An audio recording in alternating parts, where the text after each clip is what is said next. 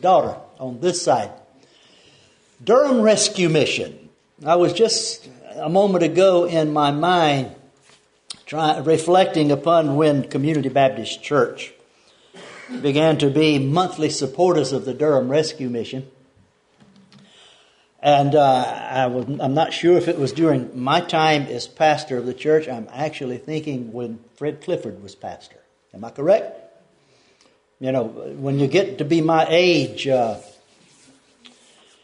I have a hard time remembering on October 19th, 33 years ago, what I had for breakfast.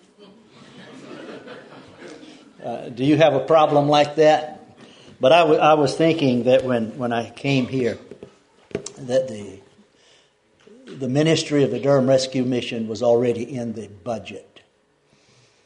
Brother Ernie Mills, uh, Ernie uh, trained as we spoke this morning under Neil Wilcox in the Winston-Salem Rescue Mission. Neil has been here in years gone by. How many remember Neil Wilcox and the great job that he did in the, in the Winston-Salem uh, Rescue Mission? Neil is from just down the road, 15 minutes. Kinston. Retired now in Greenville, South Carolina, with his children. Brother Ernie graduated from Bob Jones University, and then God called him into this a rescue type ministry, ministering to men at that particular time who were struggling with addictions and whatever else, spiritual problems that they might have. And he trained under Brother Neil Wilcox in Winston-Salem. Well, you know, it's a joy to know that, uh, and then moving on to Durham and beginning the work in Durham, which he'll tell us more about what's going on there now. But beginning that work, and as, as I said, it's good to have people from Eastern North Carolina who are, have proven their stuff in the ministry. Brother Ernie is from up the road, 35 miles from here, Greenville, North Carolina. And so God has used these two men in a particular way, and only heaven will reveal the souls that have been saved over those years, either in Winston-Salem or Durham. So it's a joy this morning to have the Durham Rescue Mission, uh, these gentlemen with us, and, and also uh, Lynn Holloman. Lynn is the Bible teacher at the rescue mission, and also the choir director. And so I got a feeling we go hear some music this morning, and I'm going to step down so they can do their thing. It is a real blessing to be with you today and just fellowship with you and get to know you there. Uh, God's given me my ministry of helping those that are addicted and I'm preaching in a different church just about every Sunday. I'm in a different church, meeting God's people, talking with them uh, before the service, after the service.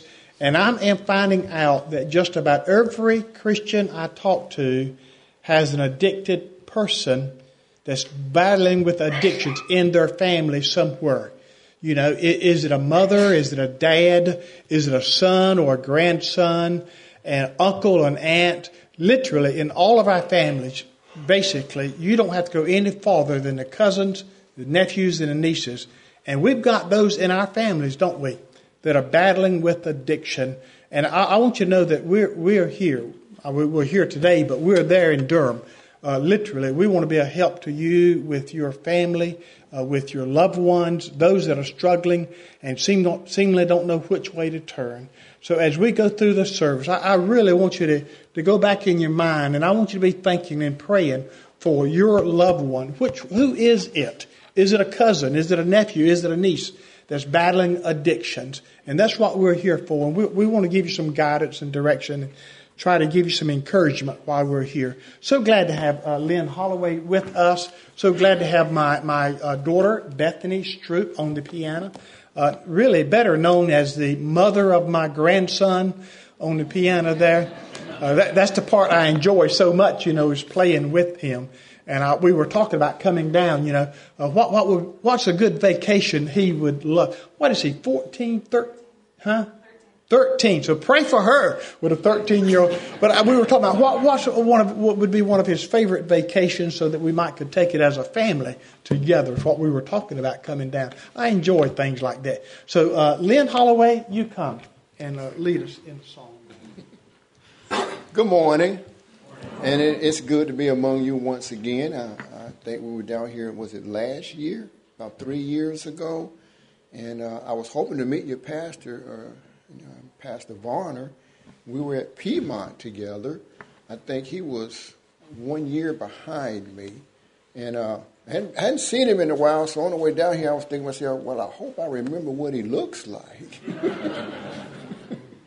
but uh, I tell him I said hello, and as I said, it's a joy to be here. I struggled with addiction for seven years of my life. I heard about the Durham Rescue Mission and went to the Durham Rescue Mission and got saved there at the Durham Rescue Mission. I grew up with a mom that told us about the Lord Jesus Christ, but I don't think I had a relationship, a personal relationship with him. I don't think that started till about 1994, August of 94, at the Durham Rescue Mission. Reverend Crowley led me to the Lord. And I've been there at the Rescue Mission ever since, uh, there in various uh, job responsibilities. Rescue Mission put together a scholarship and allowed me to go down to Piedmont and uh, go to school there at Piedmont. And at Piedmont, I worked for Reverend Wilcox at the Winston-Salem Rescue Mission for, and it took me six years to do all this. It took me six years to get a four-year degree. I finally graduated, and now I'm back at the Durham Rescue Mission, uh, serving there full time. You're going to have the testimonies of some others. Uh, we're going to have song and testimony for you this morning. And as preacher said, we hope we are an encouragement to you.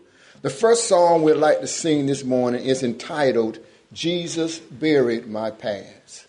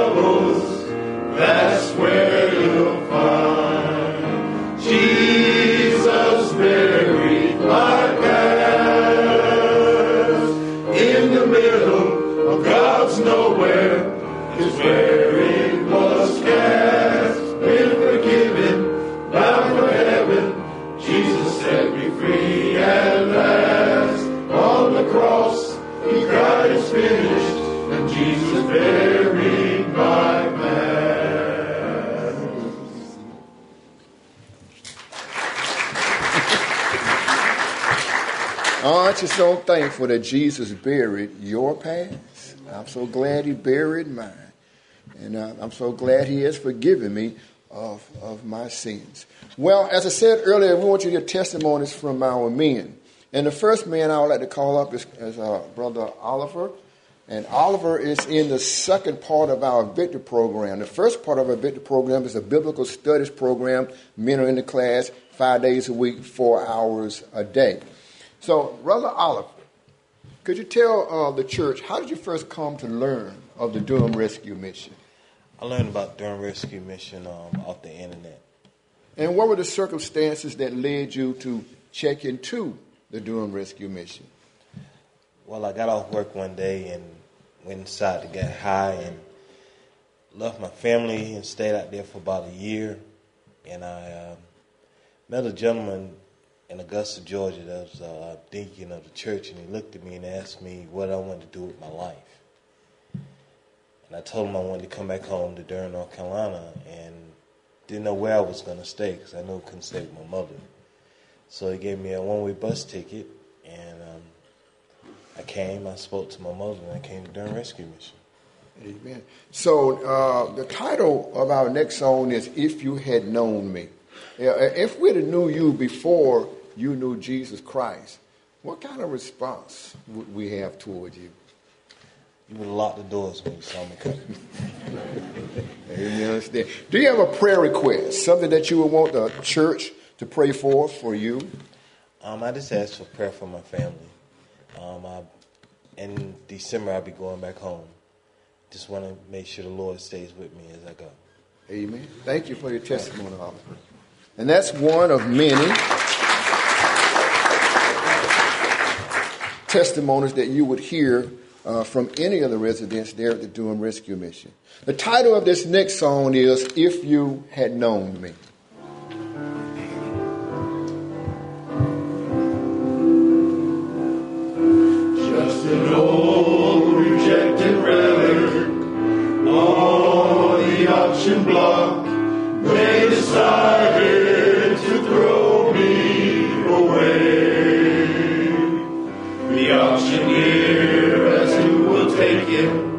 The room was quiet and still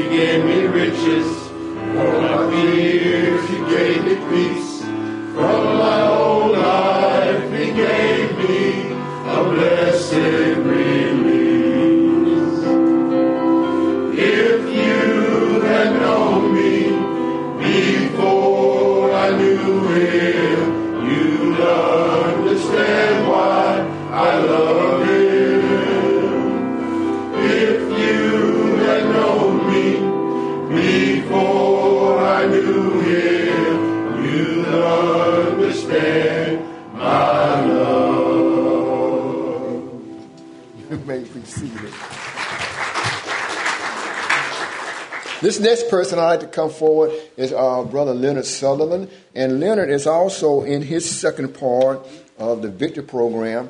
And Leonard works at one of our thrift stores as a, a manager uh, there in Durham, North Carolina. Brother Leonard, this is Brother Leonard. Brother Leonard, how did you first come to learn of the Durham Rescue Mission? Well, like Oliver, I found out about it on the internet. And what were the circumstances that led you to check into the Durham Rescue Mission? Well, 12 years ago, I was a teacher at Danville Community College in Virginia and was drinking what we call socially and recreationally, I suppose, using cocaine. I don't know. But it led into a drug addiction. And because of that, I lost my career, family, home, cars, everything. Um, after that, I started robbing and stealing to support my habit and ended up doing some time in prison. You know, a lot of people say, well, it can't happen to me. Well, it can. You know, um, at the end of my rope, uh, the night before I came to the rescue mission about a year ago, I tried to commit suicide. And I guess the devil had used me as much as he could and was ready to get rid of it, and God had another plan. And the next day, I got on a Greyhound bus, came to the Durham Rescue Mission, walked in the front doors, they didn't care about anything that had happened in the past. All they were concerned with was what I was going to do with my future. And because of that, January 12th, 2015, next January, I'll start seminary at Liberty University in Lynchburg, Virginia, do it online, and like I said, God had another plan. Now, the title of our next song, which will be our last song uh, this morning, is uh, Thank God I Am Free. Brother Leonard, how thankful are you free that, how thankful are you that God set you free from your sin? Very thankful uh, because of the relationship that I now have with Jesus Christ. I can say I'm free. Amen. Thank God I am free is the title of our next song.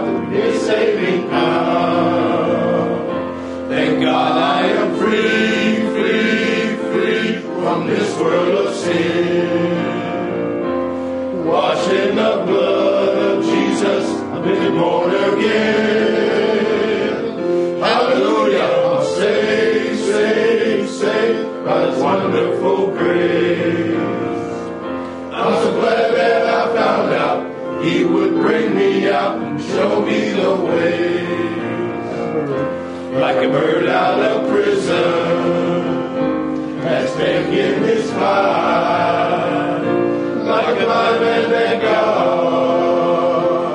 gave back his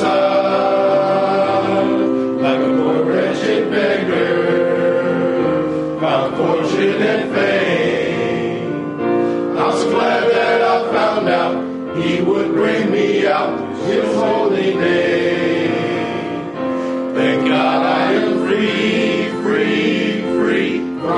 World of sin. Washed in the blood of Jesus, I've been born again.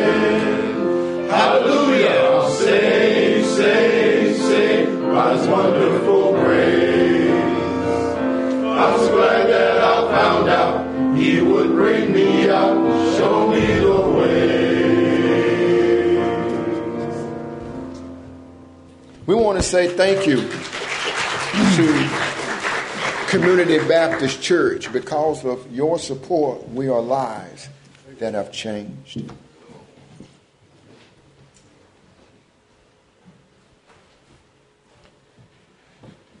Thank you, choir. That's always a blessing to me to hear you sing there and just hear you give your testimonies. And that's what I live for, is, is, is for changed lives there in that. Got a little a PowerPoint presentation. Kind of want to share with you some updates on uh, some of the things that we've done there at the mission. And uh, trust it'll be a, a blessing to you. Uh, this literally is our mission statement. What do we do? What is the purpose of the rescue mission? And our, our mission is to meet through the power of Jesus Christ. Because without Him, without Christ, there's no need to even have a rescue mission. So through His power, meet the needs of the whole person. And, and, a, a person is made up of body, soul, and spirit, and, and, and we need to minister to all of those uh, parts of his life there. Uh, and then uh, spiritually, which is the most important part of all, uh, uh, seeing that he gets saved and then begin to disciple him and see that he grows. And, and that's what the, the, men over here mention about uh, their Bible class. They're literally, they're in Bible class uh, 20 hours a week. 20 hours a week they're in Bible class. Uh, uh, they're in four different Bible classes for those 20 hours there. Uh, is that right? 20 hours? It's, it's uh, four hours a day, five days a week. So every week you in class, you have 20 hours there. And that's for six months. And then that they've learned the Bible principles, how to live and how to uh, you know, live for the Lord. And then the second six months, then they go out and get a job, and now it's put in into practice what they've learned during the Bible, putting it in, into shoe leather there. And a lot of times, that's our most difficult time for them. The, after the six months, uh, used to when, when they, they would have a job and they get that first paycheck, you know what they do with it? I call it drugs, you know. And so now that's a real temptation to them. So now we still want to work with them and teach them now how to take the biblical principles and apply them uh, to their lives in that. So to meet the needs of them spiritually, educationally, uh, vocational, I mean emotional, physically, and socially, and vocationally, so that those who are hurting may become fully functional members in society.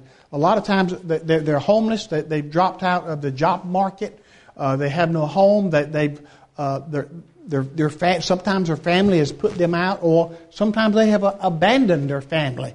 And we try to reestablish those family relationships uh, back with that family again. And now, Norman Pollard. Uh, does any of you ever work at DuPont? Any of you worked at DuPont here in Kinston? Can I see your hands? Anybody? Anybody know Norman Pollard? Norman Pollard was he, he was from Greenville, North Carolina, but he worked at DuPont and he, he was a real soul winner. He was a real soul winner there at DuPont. I'm, I'm amazed that nobody here worked at DuPont. Uh, because uh, Norman Pollard and several others that worked at DuPont really began to, a lot of Christians came out of that re- relationship and a lot of churches was established out of people that came out of working at DuPont and got saved while they were there. Well, Norman Pollard was one of them. God never called him to preach. He, he was just a Christian layman there but but uh, he led me to the Lord, showed me how to be saved. Matter of fact, I, I went to church one Sunday. Uh, one Sunday, uh, uh Frank Smith invited me to go to church, and, and I, we hadn't been to church. I don't know when, you know, and invited me to go to church, and uh, I sat down at the pew, and Norman Pollard could spot a sinner a mile away, and he would always try to position himself to be a, a, help to that person and to help. So Norman Pollard positioned himself right behind me during the 11 o'clock church service. And so the preacher preached. I don't even know what message he preached on now, but I knew that he was preaching to me that I was lost. I needed the Lord. And, and, and, and the evangelist was evangelist was there. It was revival, and, and he was giving the invitation, and we were all standing. And I had just graduated from Winterville High School. I, am right here. Pastor uh, Hightower, he was wrong when he said I was from Greenville. I'm from Frog Level, right outside of Greenville. I'm too country to be in Greenville, you know. Uh, but uh, it's close enough to call it Greenville, though. The mailing address was Greenville anyway. Uh, but uh, Norman Pollard, uh, we were all standing there during the invitation, and I, as a 19-year-old boy, had ran track for my school. I was the fastest runner at Winterville High School. I'd ran track for them, rep- represented them in, in the chin ups on field day. I, I could do more chin ups than anybody else at school. And so I was, nothing wrong with me. You know, I was a pretty healthy guy. And, and uh, but during the invitation, the Holy Spirit was just convicting me so much, I had to sit down in my pew. Now that was embarrassing for a 19 year old boy to have to sit down while everybody else is standing singing. And I sat down and Norman Pollard, I told you, he, he, he would position himself to be a help to a Christian. So he bent over the pew while I'm sitting down and he said, Charles, that's my middle name, Charles, don't you want to give, give, your heart to the Lord? I said, mm. and I, I, stood back up. I got enough strength to stand back up, you know. I shook him off and, uh, and, uh, and that didn't like, I didn't stand back up, but, just a few seconds, you know, uh, it definitely wasn't a minute. And I, I, I, had to go back down in my seat again. I mean, just a weight of conviction and, and, and, I, I remember I, I graduated from high school. I was going to Pitt Tech, and I was going to study to be an electrical engineer. You know, I'd already took while in high school, I already took two evening courses in advanced electrical drawings, you know, and I already uh, already took those, and so uh, that wasn't going to be my life. And, and I remember telling the Lord, I said, Lord, I'll get saved, but let me finish college first. you know how we argue with the Lord. But I had to sit back down, and Norman Pollard, after I done shook him off violently, he bent over the second time and said, Charles, aren't you sure? Don't you want to get saved? I said, yes, sir. And he took me out into the prayer, there's a prayer room on the left hand side and showed me the Romans road, how to be saved. And I, I asked the Lord in my heart. I was back at church Sunday night. I was back at church Wednesday night. That same man comes up to me Wednesday night. He said, Charles, he said, uh, I'm going visiting uh, Friday. Wondering if you like come go with me. I didn't even know what visitation was. You know, I didn't know what church visitation was, you know. I'm just saved, what, four days in the Lord, you know.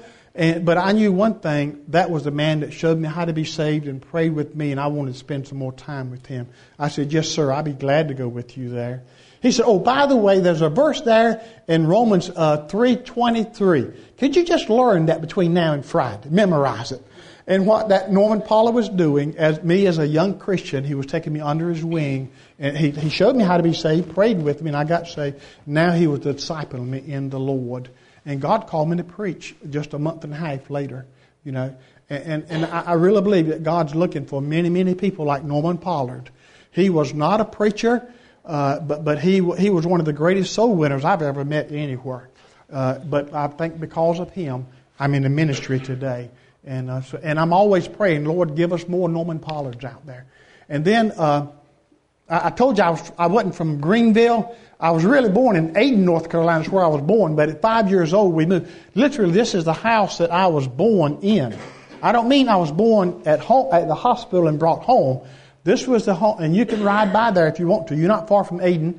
Uh, uh, 2617 Doc Loftus Road. The house is still standing there. And my grandmama lived across the street, and my dad was, was a sharecropper, a sharecropper. So uh, from a very early age, I, I began to feel the pain of poverty, and not only poverty, but addiction. And my dad was addicted to alcohol. And so at, at, a very early age, I believe God was preparing me for the ministry that He wanted me to do for my lifetime. And now I, have been in full time rescue mission work for 45 years. That's all I've ever done is 45 years. Started out at the Winston-Salem Rescue Mission in uh, 1968. And so all I've ever done was rescue mission work, and I love that. And, and, and then when we moved to Durham, uh, uh my, my, desires there, my dad died at the age of 40, no, 39, died at the age of 39 uh, with a cirrhosis of the liver because of his drinking and his alcoholism. And God just gave me, uh, after I became a Christian, nobody helped my dad. I remember nobody helped my dad with his uh, drinking problem, with his uh, salvation. I never saw my dad in church. I never heard my dad pray. And he died in a drunken coma. But, but after I became a Christian, uh, it's been God's calling on my life is, is to operate a rescue mission that I could be proud to have my dad come to. That, that's been my goal is not just to, not just operate a flop house, not just to get by, uh, a place just to get by, but a, a, nice place that I could be proud to have my dad at, and uh, that's what we do. And, and, as I mentioned in the opening thing there, probably every one of us has an addict in our family somewhere. Is it a father? Is it a mother? Is it a son or a daughter or a brother or a sister or an aunt or an uncle or a grandparent or a nephew or a cousin? And probably I would dare say, if, if I asked you, and personally, if you answered it honestly, we all got those in our families there. And if by chance you don't, you are a very unusual family and you are a very blessed family. You are very blessed. But if we don't have the, the, those that are addicted in our family somewhere, uh, uh, you're, you're a very blessed family. We, all got them. Just about all of us have got them. And I want you to know that's what we're there at the Durham Rescue Mission for. We are your missionaries. And I thank you for that. You support us. And, and we want to help you there. And uh, so uh, be working there. How the, the, economy is terrible out there. And, and uh, sometimes they ask us, how many do we work with and what we help with? Would you believe that uh, we, we back, back in uh, January of this year, we had 469 people living at the rescue mission uh, what a, a, tremendous increase. We've had a 36% increase uh, just between 2012 and 2013. And then uh, this past year, we, uh, we, have had another 26% increase in the, the, past year. Uh, but the economy is terrible. A lot of those that used to be in middle class, they've lost their jobs. They were upside down in their mortgage. They owed more on their house. And, and, and, now a lot of those that were middle class have dropped down in, in, into the poverty range there. And we're seeing that. Uh, they're coming to us from everywhere. And not only just because of the poverty, but I think we have got a lot of graduates, uh, Victory Fellows, that are going out, going back home, and now their brothers and sisters and their cousins and their uncles and their aunts are seeing a change in their life, and now they want that change in their life, and now they're coming also. And so I think that's one. That's a good reason to be coming. Now they're coming to turn their lives around. We have those that come, and, and all they're looking for is three hots and a cot. You know what three hots and a cot is? That's all they want is three hot meals and a bed, you know. And, and, but and until that, that the Holy Spirit speaks to the heart, we're not not much we can do to help them. But but once they hear the gospel and, and they give their heart to the Lord, it makes a difference in their lives. So you pray for us. It, it strains our budget to to be able to have that greater increase for two years in a row. Uh, I don't know how we do it. I don't know how we the staff does it there. But I, I thank God. Uh, last year we had 491 to accept Christ as their Savior. I have a much easier job winning people to the Lord than your pastor does. I mean, uh, when a lot of times when people come to the church, I mean, they got a good job, they got a home, they got a family. It seems like everything is, is going their way, uh, and, and, you try to tell that they that they're lost, they're lost, but, but it like things are going their way, and it's hard for them to comprehend that they need the Lord when it seems like everything is going their way, you know. But when, when guys come to the rescue mission, they've lost everything. And it's easy, very easy for me at the rescue mission, uh, and, and with the help of the Holy Spirit, to show them that they're sinners and they need the Lord. And, and readily they respond. Now, your pastor has a much easier job in discipling his group than I have discipling mine because so often when they come with drug addictions and all that other type of baggage that comes uh, with them when they come, uh, sometimes it's, uh, it's uh, two steps forward and one back. Two steps forward and one back. Do you know what I'm talking about? And, and, and, and sometimes uh, they, they'll come to the rescue mission and then they'll leave uh, because sometimes they're looking for a holiday inn. And it's not no holiday inn, you know, it's, it's work and it's, it's other details there. But then when they get back out and the devil beats up on them again, then they come back. And when they come back that second or third time, sometimes it's much easier to work with them and to help them there at the rescue mission. Uh, uh, Brandy Ammons here. Uh, a lot of times you, you, think of people coming to the rescue mission or just street people out there. Uh, you know, and, and, if I asked you, did you know if anybody's homeless? A lot of you might not know if anybody's homeless. But you know, if somebody's addicted, which is just a stage before homelessness, a lot of times. But but this lady here uh, was in church, uh, uh, uh, uh in, in, church in in uh, Kentucky, a good church. Her husband was a deacon there at Independent Baptist Church in Kentucky. Her husband was a deacon, but Brandy lost her, her mother passed away, and there was a there wasn't a, a smooth relationship uh, before her mother passed away, and there were some amends that Amanda uh, uh, Brandy never made uh, with her mother, and, and so she got on uh, depression. They put her on pills, and she got addicted to prescription medicine, and and uh, going to church. I mean, she would go to church three times a week. You know, she was at church, but yet she was addicted, and they they finally realized that and uh, their pastor had heard me preach at Bob Jones and had, had sent, uh, uh, and then, then, then got Brandy to come and brought her to the rescue mission. Now, she stayed a year, finished the program, she's gone back to her church, and, and now she's teaching women in her church. Uh, that has uh, uh, addicted loved ones, women out of the community that are addicted. She's teaching a, a class on addiction and the remedy for that, of course, is Christ, you know. She's going to the women's prison and, and speaking to the women in the women's prison there uh, in Kentucky. And her pastor is wanting to start a rescue mission in Kentucky and kind of pattern it after the Durham rescue mission. Uh, this girl right here uh, uh came to the rescue mission. Uh, she was so addicted to her drugs that she had, I guess at that time, about a seven year old boy, a seven year old son. And uh, and the, the son was getting in way of her drug addiction. She could not meet the needs of her son and still follow her drug habit. So she went to the Department of Social Services and gave her son away. In other words, she signed away her parental rights to her son to the Department of Social Services.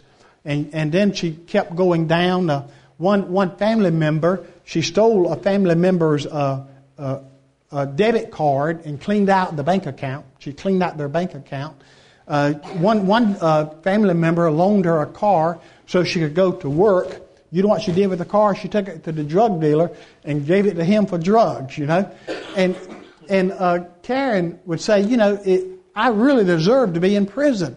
If my family would have prosecuted me, I'd be in prison. But they didn't, and and she finally she came to the rescue mission, turned her life around, and then we have three thrift stores, and uh, we we try to develop jobs, especially when the economy turned down. It was hard to get jobs for our residents, and so we have three thrift stores that create really seventy jobs, seventy jobs, and we hire the homeless uh, primarily to uh, work in those thrift stores there and teaching them management skills and things like that and how to do that. And, and so you're a store manager. Which store are you the manager of? Store too. But see, it, and what I always do when, when, when somebody comes into the rescue mission, we always love to look at the men and women that are there and find out what potential do they have. And then teach them and train them and develop them to grow up above that. And yeah, we, we have 70 employees just working at the store. Uh, have y'all heard our slogan on clothing?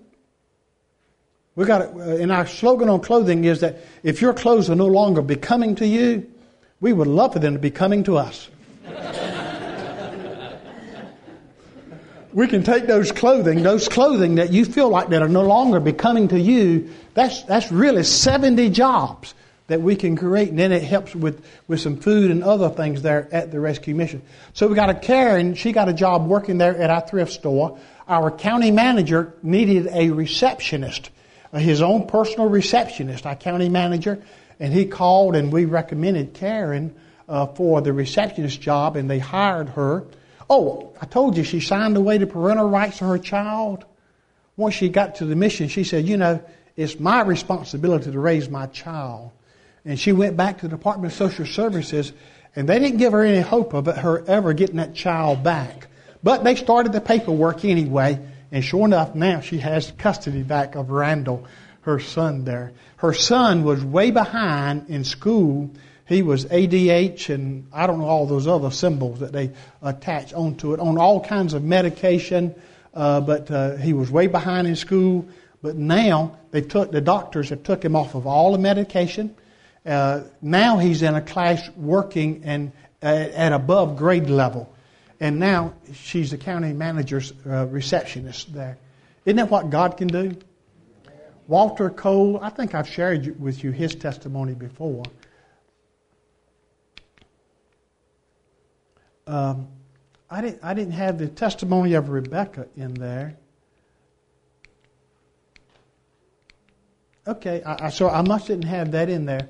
But uh, at the beginning, at the beginning, when we elected a new governor, Governor Pat McCrory, it's traditionally that when a new governor is elected, that the first lady, the first lady of North Carolina, in, in, invites all of the, the ones that contributed to their campaign, the ladies, and she has a first ladies luncheon for the uppity up class, you know, and they generally have it at the Angus Barn. Any of you ever ate at the Angus Barn? You know, you know what the Angus Barn is? It's one of the most exclusive restaurants in Durham, you know, steakhouse.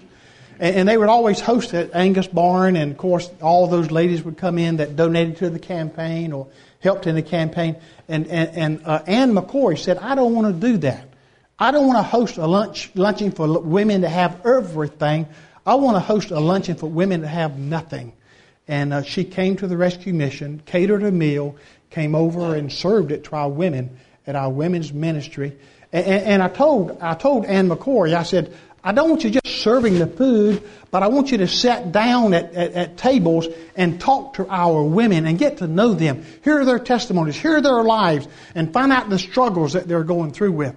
But not only did the governor's wife come, the lieutenant governor's wife came also. Uh, Speaker Thom Tillis, his wife come. He's running for Senate now. He's running for the senator. His wife came. The budget director, Art, Art Pope, uh, his wife came uh, Thomas Stith, which is the governor's chief of staff, his wife came, and I, I, I, divided all those women up at different tables. I put them all at different tables, and then I put our, our resident, our, our, our, homeless women at those tables, and, and said, "I want you to get to know one. I, I want uh, Mrs. McCrory, I want you to give your testimony to our residents, and, and vice versa, you know. And so they had a conversation going. Mrs. McCrory said, uh, I only got 45 minutes I can spend here. An hour and a half later, and she says she only had 45 minutes. Hour and a half later, her staff is trying to drag her out, and she don't want to leave, you know. And, and so uh, they got to meet some of the ladies there at that, and that was a real blessing. And then uh, we, we built our new building, this building here, and we invited the governor to come for the ribbon cutting. So uh, Pat McCrory came for the ribbon cutting that we had there. We introduced him. We introduced uh, Pat McCrory to come and speak. And lo and behold, a lady jumps up and pushes the governor out of the way. I mean, it was time for the governor to come and speak, and a lady jumps up and pushes the governor out of the way. It was the governor's wife. Only she could do that, you know, only, only the governor's wife. But what had happened before that time, she, she, the, the governor's wife, when she came for the dinner, she sat with Rebecca Allred, a homeless lady that came through the mission, and I got to know Rebecca. But at, at the ribbon cutting, we had Rebecca's husband to give his testimony at the ribbon cutting. And the mayor's, I mean, the governor's wife had never met, met Rebecca's husband. So as he gave his testimony, and then we introduced a governor to come and speak, all of a sudden, Mrs. McCrory said, she's put the two and two together, you know, and she had to come to the platform and say something. Have you ever heard the governor's wife make a speech? Nobody. She's a very private person. She doesn't do that. She is not a politician. But she was so excited about meeting her husband that she jumped up and wanted to say something there uh, at that. And then, not only that, they got to meet uh, Re- uh, Mike and Rebecca Allred. And when the governor got ready for his State of the State address, his first State of the State address, he invited Rebecca and Mike to be his special guest to sit with his wife in the balcony. And during the State of the State address, he stopped, introduced his wife, introduced, introduced our two residents, you know, Mike and Rebecca, and told them that they were from the rescue mission and what a great job the mission was doing there. And then, not only that, then uh, just this past spring, uh, we have a victory graduation two times a year, two times a year. And this past, the, the women's graduation this past year, you know where the women had their graduation at? At the governor's mansion. In other words, the governor's wife hosted our graduation at the governor's mansion there. And those women said, you know, I've ne- one lady said, I've never had anything to do with anything but a mansion, you know, before, you know. And so but this is our building that we just built it. It's about two years old now. We've been in there for about two years, and it is a wonderful building. But my, my, my goal was to always have an empty bed there at the mission. Uh, this is the dining area. The dining area will seat uh, 250 people at one time. We have 491 at one time. We had 491 people staying at the mission, but this will seat uh, 250 people uh, that's the kitchen. I mean, the kitchen is, a state of the art kitchen. You need to come see it. Uh, this is uh, one of the dormitories. We got several dormitories in the building. That's Pat McCrory, our gov- uh, and our mayor. Our mayor is to the right of him, and that's that's at the ribbon cutting there. And then that's uh, Rebecca and Mike. Rebecca and Mike Allred there. That, that's uh, those two with the governor and the governor's wife. and our future is to build uh, these buildings here. We, we, we, uh, when we had 490, we had about 30. Were any of you there this winter? Was about 38. How many sleeping on the floor? 38. I think we had about 38. All beds were full, and we had about 38 sleeping on the floor. I want you to pray for that. How, and, and then I told you our thrift stores create 70 jobs. We want you, ladies, we want you to collect all your clothing and get them together Maybe one special day you have a clothing day, uh, bring it to the church, and somebody with a pickup truck and, and uh, get it down to the mission. We, we, would love to have that there. That's pictures of our three thrift stores that we have. Uh, we can use about anything there. Volunteers are very important. Uh, how can you help? Come and volunteer. Uh, Christmas, we got Christmas event coming up, December 23rd. Really, if you can do personal work, if you know how to show somebody how to be saved, we would love for you to come. Uh, we'll have about 2,000 people to come that day, at least 2,000. Uh, we'll preach the gospel. We'll give an invitation. Many will come. And, and, we never have enough personal workers to deal with all of those that come. And so if, if you can free up your schedule to come on the 23rd, uh, you come. And uh, it's a day that we give away toys to the kids. And it's a, a very blessed day there. Okay, we thank you for all that you've done uh, for the rescue mission. And uh, it's, it's been such a blessing. And we want, we want to be a blessing to you. We do.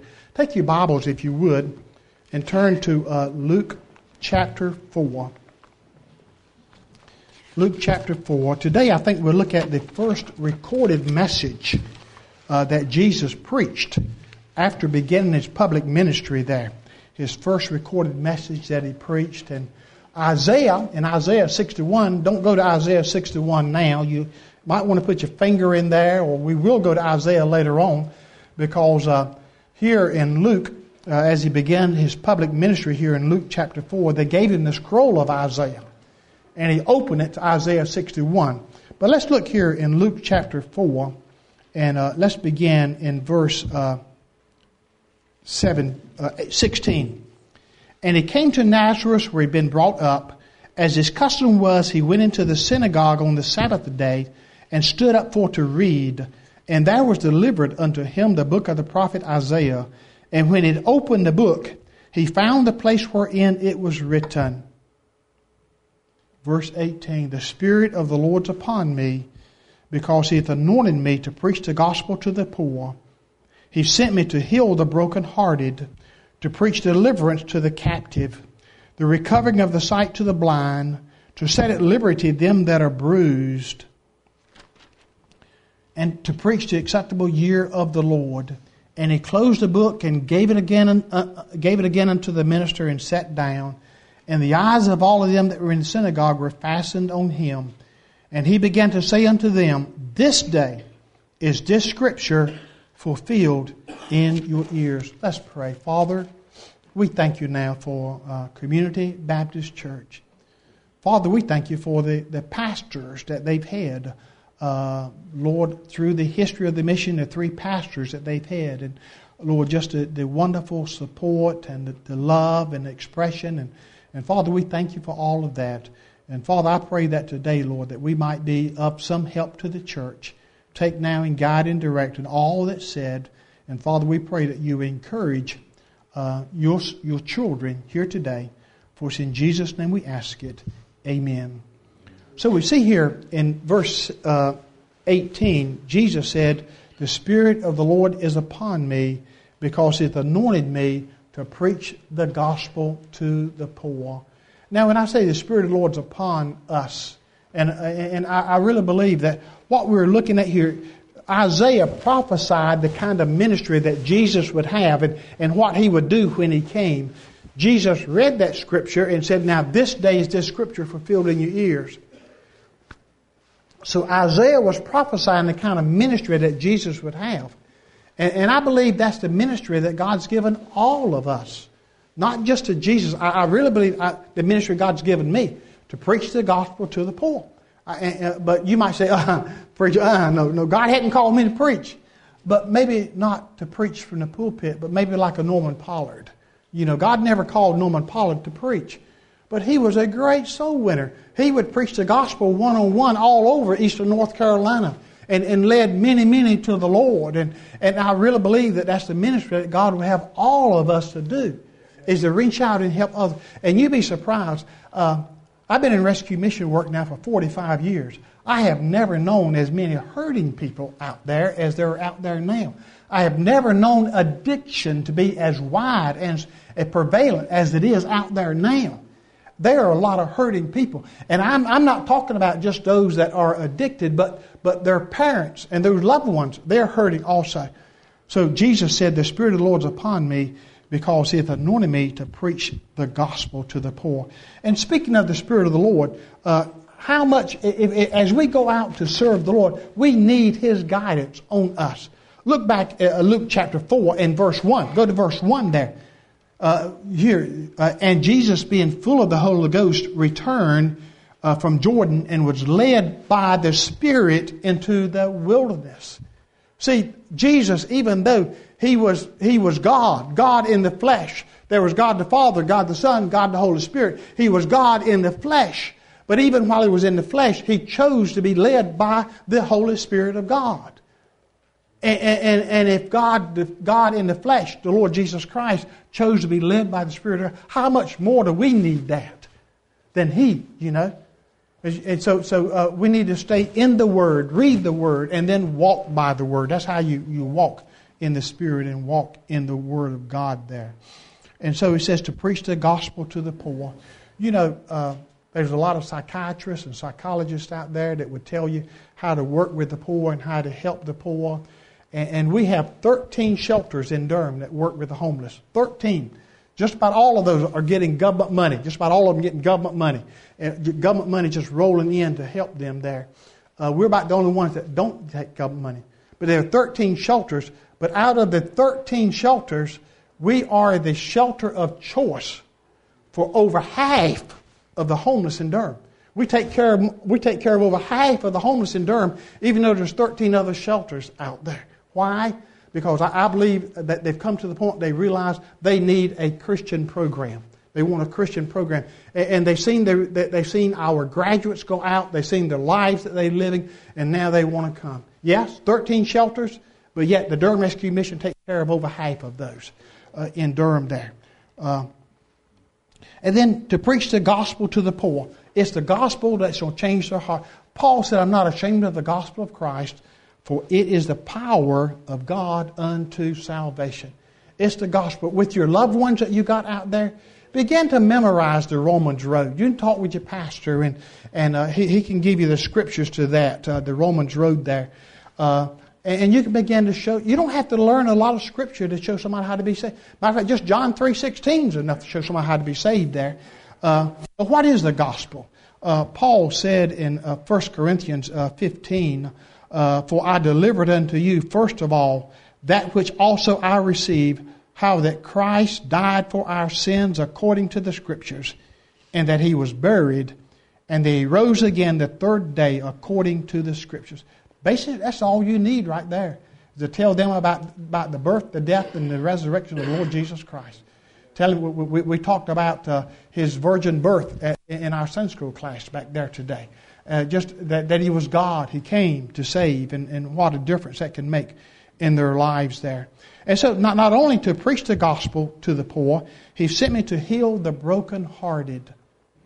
To heal the brokenhearted. I cannot tell you the t- numbers of times that our phone ring at the rescue mission, and as we answer the phone on the other end, you can barely understand and hear what they're saying. I mean, you can only com- maybe comprehend about every second or third word, and I don't mean that, that they're drunk or they, they're drugged up because you can't hear them, but it's a mom or dad crying and sobbing so much because they have a son or a daughter that's addicted. See, addiction hurts more than just the person that's addicted out there. Sometimes I, I literally think it hurts the family. I think it hurts the family more than it really hurts the person that's out there. At least it hurts them. Uh, they realize the pain more so than those out there. And, and uh, you don't have to, in our families, uh, you don't have to go any farther than the cousins out there. But there are a lot of people that are, that are hurting because of addictions. And God wants us to just take the Word of God and, and show them and help them. The Bible says, uh, and, and you sh- uh, should know the truth, and the truth shall set you free. It's just what's going to set your, your, your, your boys and girls free from addiction? The Word of God. Paul said it's the power of God unto salvation. Don't minimize. Don't take a back seat to a psychiatrist and a psychologist for any reason. I mean, it's the Word of God that's the power. They have no power. But, but the Word of God does. The Word of God will change their lives there. And then it says to preach deliverance to the captive. When I see that word captive, I think of addiction. I think of addiction. They, they are trapped. I think of my dad. I can't tell you the number of times I've heard my dad say, Son, I promise you, I'll never take another drink as long as I live. And you've heard your loved one say that also. Or, or, or Mom, I promise you, I'll, I'll, I'll never use drugs again to find out that just the next week they're right back on it again. Why? Because they're captives. They're addicted uh, uh, to uh, whatever their sin of choice is out there. And they're back on that. We just need to pray for them. Pray for them. Keep on praying for them. And you'll be surprised. God, God will give the victory. God will, you, you pray and then you live that life that, that as an exemplary Christian life in front of them. You don't nag them. You don't nag them. You don't do that. Uh, but you live that life. You let them know that you're praying. And you let them know that you love the Lord Jesus Christ and that He loves you. They really, a lot of times, they feel like nobody loves them. And so if you can convey that one thought to them that you love God and you know that He loves you, that, that, that, that is a big draw on them. For the, if, they can, if the Holy Spirit can take that and touch it to the heart, you'd be surprised how that'll begin to work in their hearts and lives there. And then uh, on, on the uh, latter part, that other, and to recover the sight to the blind. The Bible says that the, that the God of this world had blinded the minds of them that believe not, lest they should come to the glorious gospel of the truth. That's, I mean, and the devil is good at that. He is good at blinding us to, to really the, the truth out there so, so that we won't get saved. And, and so, therefore, uh, you take the Word of God, share it with them, and then to set at liberty them that are bruised. Sin, alcoholism, will bruise the life of anybody you run across with. You know, uh, sometimes uh, I, I, look at folk coming into the rescue mission, and sometimes they look 10, 20 years older than they literally are. You, you, you've been around addicts like that. You've seen that many times uh, out there so often. But then one thing I like about that, you look there in verse Luke chapter 4 in verse 19. This is the exciting part about the mission. And to preach the acceptable year of the Lord. It doesn't matter what your loved one has done in the past. I mean, if today they hear the gospel and they believe the gospel, they can be saved today. To preach the acceptable year of the Lord. That's, that, that's the privilege that we as preachers have. Whether we be ordained ministers or just lay ministers that, that are sharing the gospel out there to preach the acceptable year of the Lord and see them get saved. You know, one of the most important, not, not the most important thing, but a very important thing here in verse 19. I really want you to look at this really close. You see, it says to preach the acceptable year of the Lord, period. One of the important things in this verse is the. Where, where have you ever heard that before? That one of the most important words in, in a sentence is the. He goes on to say, uh, and he closed the book and gave it again unto the minister, verse 20, and sat down, and the eyes of all of them in the synagogue were fastened on him. And he began to say unto them, This day is this scripture fulfilled in your ears. Now, what I say that the period is very important to understanding this passage. Because in, in Isaiah, and I want you to go to Isaiah, not, not yet, because I want you to really see that period again. See, it says to preach the acceptable year of the Lord, period. And it says, now this day this scripture is fulfilled. But not so in Isaiah. In Isaiah, that period was a comma. Go to Isaiah 61 and you'll see what we are talking about, where he was quoting from in Isaiah 61. Isaiah 61 and verse 1 The Spirit of the Lord God is upon me because he hath anointed me to preach good tidings unto the meek. He hath sent me to bound up the brokenhearted, proclaim liberty to the captive, to opening of the prison to them that are bound. And now here's that verse that, that Jesus took, took the comma out and put a period, and he says, Now this day is this scripture fulfilled in you. You notice it says in verse 2, to proclaim the acceptable year of the Lord. You see the comma? But Isaiah was prophesying the coming of the Lord and what he would do. And he goes on to say, and the day of vengeance of our God.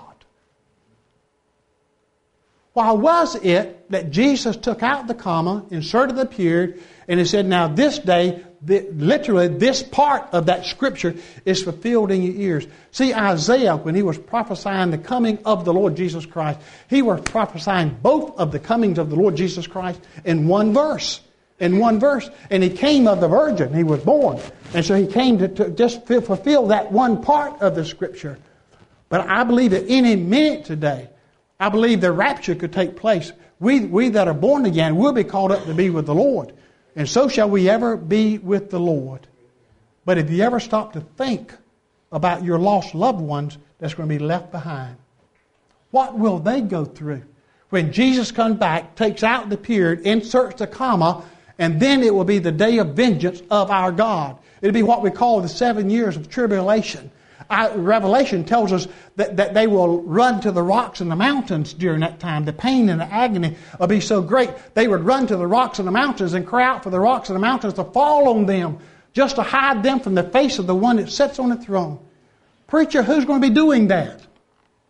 Your loved ones and my loved ones, if they don't know the Lord Jesus Christ as their Savior. And I believe that moment could be any day today. I believe it could be even before I finish the message today.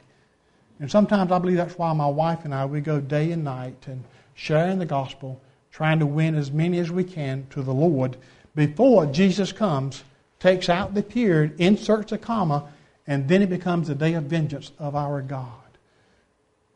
Fathers, mothers, we need to be busy sharing the love of the Lord Jesus Christ with them. Go with me, if you would, now to a Second Thessalonians, talking about the day of vengeance of our God. Second Thessalonians chapter uh, 2 Thessalonians and chapter 1. In verse 7 there, it says, And to you who are troubled, rest with us when the Lord shall be revealed from heaven with his mighty angels in flame and fire, taking vengeance on them that know not God and that obey not the gospel of our Lord Jesus Christ, who shall be punished with everlasting destruction from the presence of the Lord and from the glory of his power. We need to be busy. But so often, sometimes we as Christians, we just waffle through life, you know. Uh, but but it's an urgent, it's urgent that we get out and win our loved ones while yet it is the acceptable year of the Lord that we might preach that. Let's bow our heads for a word of prayer. I wonder while our heads are bowed and our eyes are closed,